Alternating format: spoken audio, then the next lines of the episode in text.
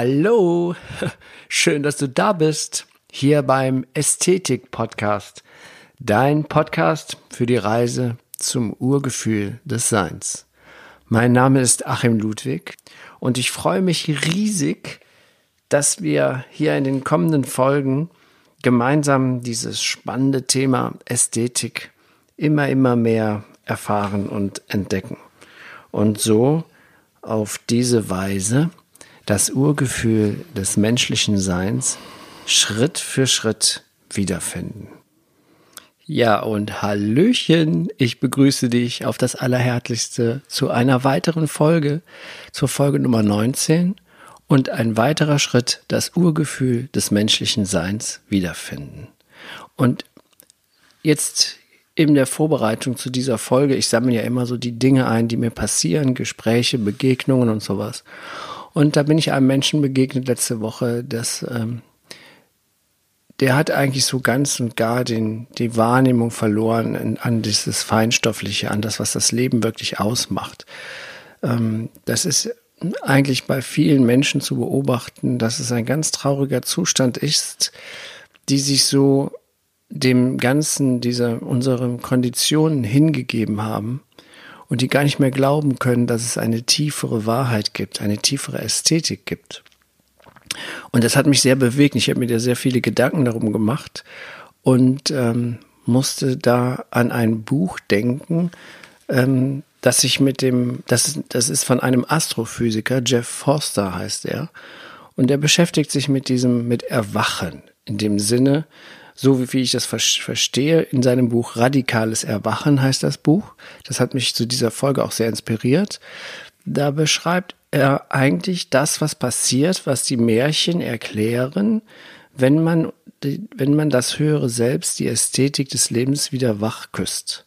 Das gibt's ja oft in so kleinen stichartigen Momenten, wo wir wieder in diesem Urgefühl sein können, das wir ja besprochen haben in den letzten Folgen. Eigentlich dreht sich immer wieder darum, dass Ästhetik eigentlich ja das ist, was wir, was wir wahrhaft sind.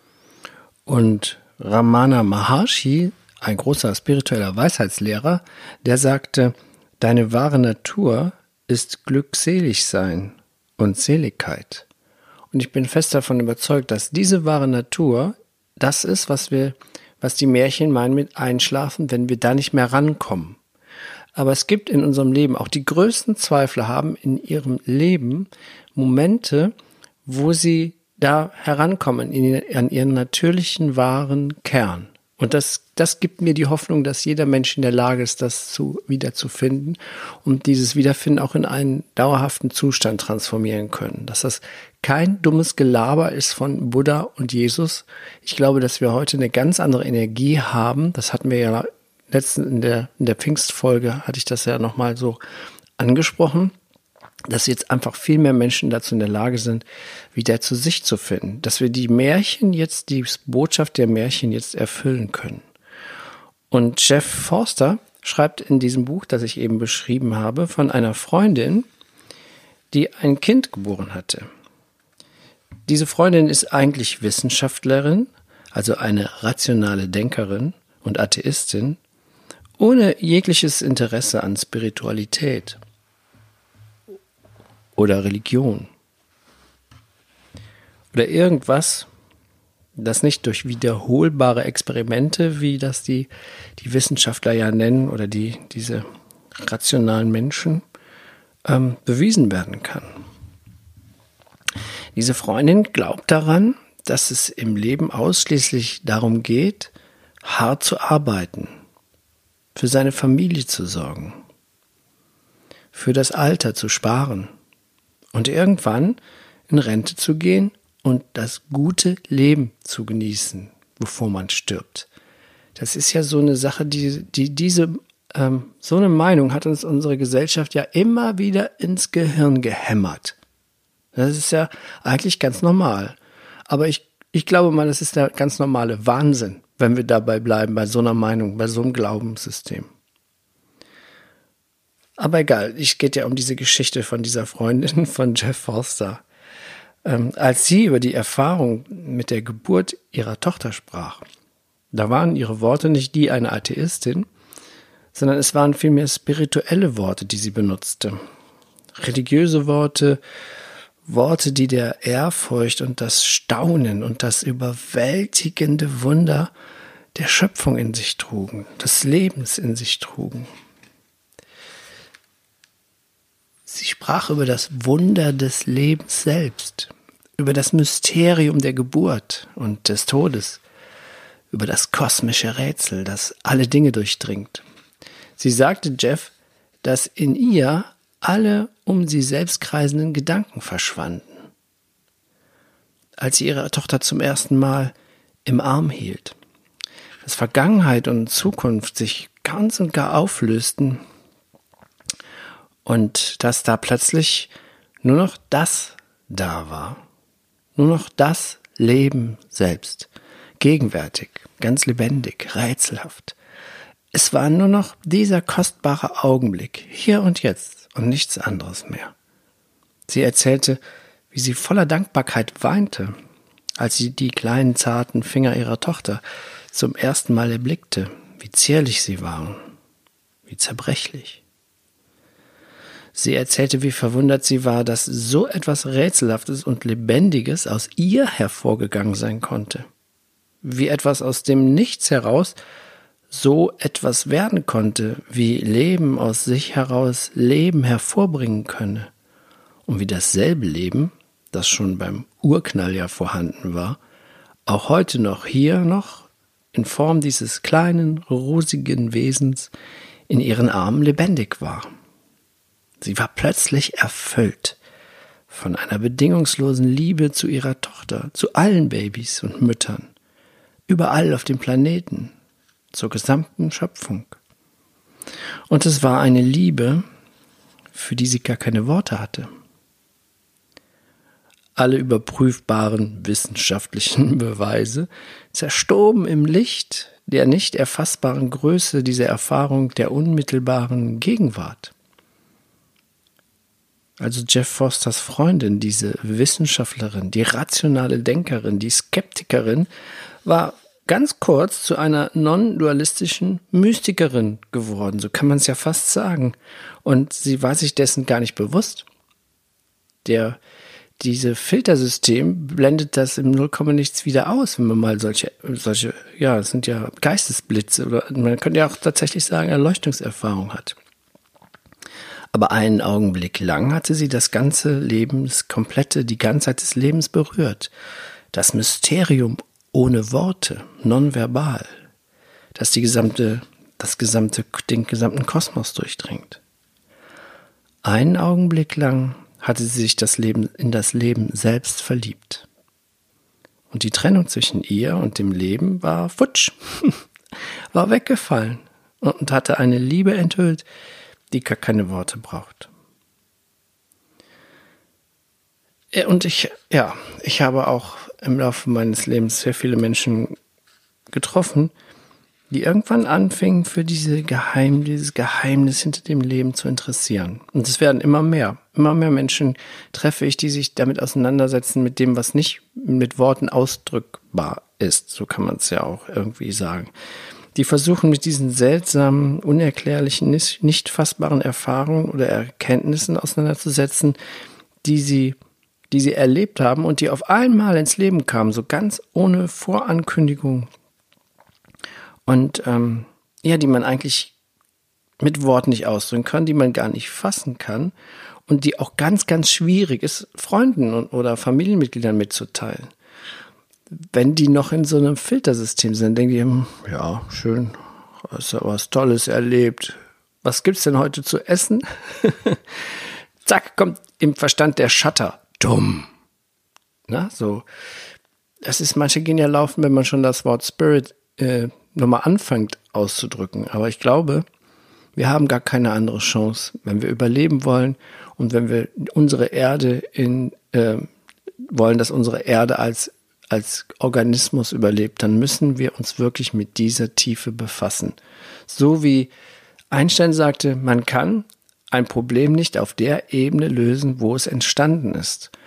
Und wir haben ja, haben wir das letzte Mal auch besprochen, wir haben ja einen Haufen Zeug, was wir bearbeiten müssen, aber wir können das. Aber wir können es nur, wenn wir die Ebene ändern.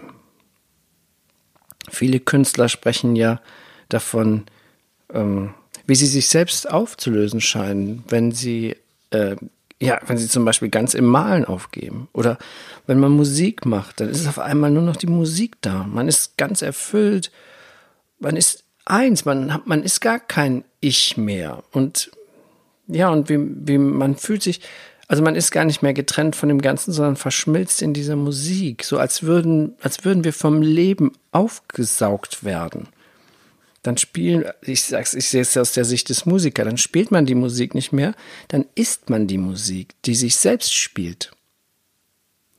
Das gibt's ja auch im Sport, dass viele, also einige Athleten beschreiben ja, dass sie in so einen Flow kommen, dass sie so eine Zone betreten, an einen Ort, in dem das Laufen oder das Springen, das Schwimmen, oh, ganz egal, dass es dann ganz ohne Anstrengung geschieht wo der Körper dann ganz da reingeht und vollkommen funktioniert. Da wird auch nicht mehr gedacht, das ist man ganz in diese, diesem Tun drin. Oder Schauspieler sprechen ja auch davon, dass sie buchstäblich in die Charaktere verschwinden. Ich, ich habe einen Bekannten, der ist, Schauspieler am Theater, der sagt auch, ich bin dann da drin. Also ich, ich ähm, ja, der ist, äh, ja, der spielt zum Beispiel beim Räuber Hotzenplotz. Letztens hat der Petersilius Zwackelmann gespielt, den Zauberer. Und zwei, drei Stunden später noch habe ich ihn getroffen nach der Schau Vorstellung und der war immer noch in diesem Petersilius Zwackelmann ähm, sein, so, ne? Das ist, ähm, ja, das, wenn, wenn man ihn danach fragt, wie, kann, wie kannst du denn so eine Rolle so cool spielen, ne? Dann, dann weiß er das gar nicht mehr, weil er ist ja, er, er hat es ja gar nicht gespielt. Er ist ja dann Petersilius Zwackelmann. Oder was geschieht, wie wir das auch besprochen haben, wenn du durch den Wald spazierst oder durch den Park oder und auf einmal ist kein Ich mehr da, das spazieren geht. Dann gibt es nur noch den Wind auf dem Gesicht, das Rascheln der Bäume, das Plätschern des Wassers im Bächlein, das Lachen der Kinder, wenn welche da sind, oder ja, Bellen von Hunden in der Versch äh, Entfernung, die Vogelzwitschern und du verschwindest dabei selbst. Du, du, du wirst das alles. Oder, ja, das ist mit Worten auch ganz schwer auszudrücken. ja. Manchmal sind aber diese Geschichten weniger dramatisch, wie zum Beispiel hier bei, mit der Freundin von Jeff Forster, mit, mit, dem, mit der Erleben der Geburt ihres Kindes. Denn es passiert uns ja jeden Tag. Stell dir mal vor, du spülst ab und auf einmal dann hast du Seifenblasen, weil du vielleicht ein bisschen zu viel Spülmittel reingetan hast. Und auf einmal tauchen die in diesen faszinierendsten, glitzernden Farben auf und du denkst dir, boah, was ist das denn? Dann werden diese Seifenblasen, wenn man aufmerksam ist, können die zum ganzen Universum werden. Dann siehst du alle Farben in diesen Seifenblasen, die dann irgendwann zerplatzen. Und dann in dem Moment sind ja alle, wenn man da drin ist in diesem, in diesem Zustand, diese Faszination, dann, dann sind ja alle Probleme, Ängste, Sorgen, ähm, ja, das verzweifelte Suchen nach vielleicht einem besseren Leben, das Streben nach Ruhm, Erfolg, Liebe, Macht, Erleuchtung, neue Beziehung, was auch immer, alles löst sich dann auf. Butsch ist weg. Alles ist dann ganz richtig auf einer tieferen Ebene, einfach so, wie es ist. Und es ist auf kosmische Weise richtig, weil man das weiß es ganz genau, es ist so, wie es ist. Und obwohl deine Lebenssituation in keiner Weise sich geändert hat, die Rechnungen müssen immer noch bezahlt werden, Kinder brauchen was zu essen und all das. Seine, ne? Von dem einen Augenblick zum anderen bist du nicht länger ein getrenntes Wesen, das darum kämpft, Ganzheit zu erlangen oder so oder was auch immer. Dann gibt es nur noch diese Ganzheit, dieses Einheitsgefühl, dieses Urgefühl. Dann bist du wieder so wie zurück im Mutterleib des Lebens, ein mütterlicher Leib vielleicht, den du gar nicht wirklich verlassen hast. Und, gleichlich, und gleichzeitig ist dann das ganz normale Leben, dieses ja, das Alltägliche ist dann wieder da und, und du funktionierst natürlich weiterhin vollkommen wunderbar in dieser Welt, aber dann ganz ohne Anstrengung.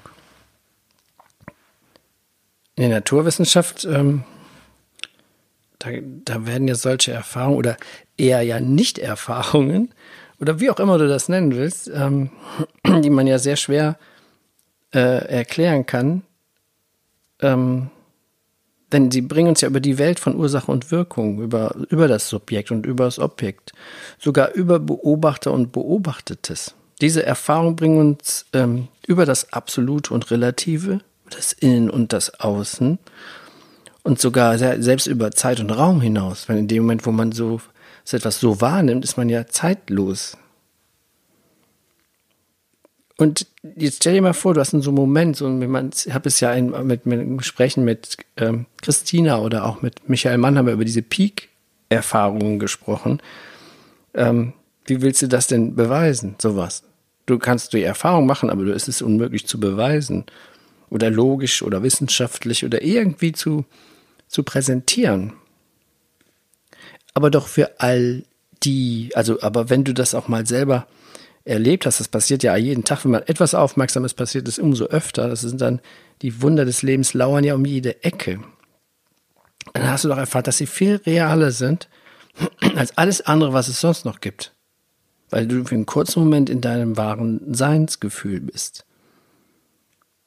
Sind das Gipfelerfahrungen, Peak Experience, Erleuchtungsmomente? Ganz egal, was für, weil Worte können ja damit nicht, können ja damit, können ja das nicht ausdrücken, diese einfachen, unmittelbaren Begegnungen mit dem Leben selbst. So will ich das mal nennen. Das ist diese Erfahrungen, wenn man aufmerksam ist, dann passieren dann diese Erfahrungen in jedem Moment. Wenn wir mal einfach den Verstand anhalten, das ist natürlich mit sehr viel Übung verbunden. Aber du bist ja übungswillig, sonst würdest du ja diese Folge nicht hören vom Podcast. Aber ist auch ganz egal, wie wir das nennen, Peak, Gipfel, was auch immer ähm, weil die Worte können das nicht erklären. Das, das Sein ist voller Mysterien und Wunder und manchmal und ohne jede Vorwarnung kann das Licht durch die Ritzen des getrennten Selbst hindurchscheinen. Dann scheint das Licht auf das Schneewittchen oder das Dornröschen oder was auch immer dein höheres Selbst für ein Wesen repräsentiert. Und ein ganz kurzer Moment ist dieser, ja, diese es ist, es wie ein Vorschlag, das Leben als etwas zu erkennen, das irgendwie unendlich viel mehr ist als das, was es zu sein scheint. Dann kann das einfachste tun von Hände waschen, Treppe steigen, Tür aufschließen, können ganz unerwartet in etwas Ungewöhnliches verwandeln. Und das kann uns natürlich zu der Frage verleiten, ob das Wunderbare vielleicht immer da ist, immer im ganz Einfachen und im ganz Gewöhnlichen verborgen ist und dass es nur deine Aufmerksamkeit bedarf, dass du es entdeckst. So wie in der vorletzten Folge des Wabi-Sabis, diese Hässlichkeit im Schönen, diese japanische Weisheitsphilosophie, äh, die das Ästhetische im Schönen entdeckt. Und wenn du deine Aufmerksamkeit auf das Ästhetische richtest, dann bist du immer wieder bist du immer wieder da drin, in diesem Gefühl. Und das ist der Sinn und Zweck meiner Arbeit und der Sinn und Zweck dieser Pod, dieses Podcasts, dass es immer wieder dich dahin bringt, immer wieder ein bisschen, immer kleine Schritte, Millimeter für Millimeter. Und wenn es homöopathisch, homöopathische Dosen sind, die dich dahin bringen, dann gehe ich mit dir mit. Und dann kommt man aber immer einen kleinen Schritt weiter. Es fängt ja alles mit ähm, ganz kleinen Schritten sein. Und wenn ich mich jetzt bei Wabi Sabi nochmal an Wabi Sabi erinnere, ja, dann sind es eben gerade diese ganz gewöhnlichen Dinge im Leben. Kaputte Stühle, Fahrradreifen, das Sonnenlicht, das sich auf Glasscherben spiegelt. Ein Lächeln eines geliebten Menschen oder manchmal viel cooler noch ein Lächeln eines vollkommen Fremden, der dir begegnet und ähm, der Schrei eines neugeborenen Kindes zum Beispiel dann ist das in Wirklichkeit gar nicht ganz gewöhnlich. Vielleicht ist dieses Gewöhnliche, das unser Verstand ja nur daraus macht, etwas ganz Ungewöhnliches, dass in der Tiefe etwas vollkommen Ungewöhnliches, ein Wunder versteckt ist. Vielleicht sind gerade die Dinge, die wir so selbstverständlich hinnehmen, gerade in Wirklichkeit göttlich, heilig, unendlich kostbare Ausdrucksformen einer Ganzheit des Einsseins, das gedanklich oder mit Worten gar nicht auszudrücken ist. Und stell mal vor, vielleicht ist diese Ganzheit nicht irgendwo da draußen, weit weg von uns oder irgendwo in der Zukunft, wo sie auf Entdeckung wartet. Vielleicht brauchen wir nicht in die entferntesten Winkeln des Universums vorzustoßen, um sie zu finden. Vielleicht ist sie auch nicht erst im Himmel zu finden oder in einem tief und in den tiefsten Tiefen der Seele. Vielleicht ist ja diese Ganzheit hier. Direkt jetzt hier, bei dir, bei mir, bei uns. Dass wir sie hier finden, an diesem Punkt, an dem wir gerade sind, weil woanders kann sie eigentlich gar nicht sein, diese Tiefe. Und zwar jetzt, in diesem Leben, in dieser Welt. Aber vielleicht sind wir irgendwie blind dafür geworden, weil wir so besessen waren davon, diese Wahrheit zu finden und sie an der falschen Stelle gesucht haben. Da gibt es so eine Geschichte, da ist es, äh, sind zwei Freunde und auf einmal springt der eine Freund, ach nee, da, da geht einer spazieren und trifft einen Freund und der Freund ähm, guckt unter, unter einer Laterne in so einem Gebüsch nach und sagte, oh, hast du was verloren? Suchst du irgendwas? Er, ja, ich habe meinen Haustürschlüssel verloren. Ich suche den irgendwie hier. Der muss hier irgendwo sein. Und dann sagt er, ja, hast du den denn hier verloren? Sagt er, nee, nee, den habe ich schon ein paar hundert Meter vorher irgendwo verloren. Aber hier ist ja die Laterne, hier scheint ja das Licht. Da hinten ist ja dunkel, da kann ich den ja nicht finden. äh, so. so ist es manchmal. So ist es manchmal. Wir suchen vielleicht auch an der falschen Stelle. Ne? vielleicht ist es auch gerade das, was in den Märchen diese Dornenhecke beschreibt, die der Prinz dann zerschlagen muss, um seine, sein Dornröschenbach zu küssen. Aber ich, Sinn und Zweck dieses Ästhetik-Podcasts und meiner gesamten Arbeit, auch einschließlich der Seminare auf Schloss Drachenburg und wo auch immer, dient es eigentlich mit dir und mit mir, unsere Dornenhecke Schritt für Schritt abzubauen dass wir da mal langsamer wieder an uns selbst rankommen. Das ist doch toll, oder? Das machen wir. ja, schon wieder. Sie geht eine Folge zu Ende und ich war mir eine große Freude, sie war mir eine große Ehre, sie für dich aufgenommen zu haben. Schön, dass es dich gibt. Danke für deine Aufmerksamkeit. Ich freue mich über gute Bewertungen und Empfehlungen meines Podcasts. Besuch mal meine Internetseite www.achimludwig.de. Komm mal zum Seminar, wenn du Bock hast. Alles weitere schreibe ich dir dann noch hier zum Beispiel das Buch von Jeff Foster, wo du das finden kannst. Schreibe ich in die Shownotes. Und dann wünsche ich dir eine gute Zeit, einen guten Start in die Woche und bis bald. Bye bye, dein Achim Ludwig.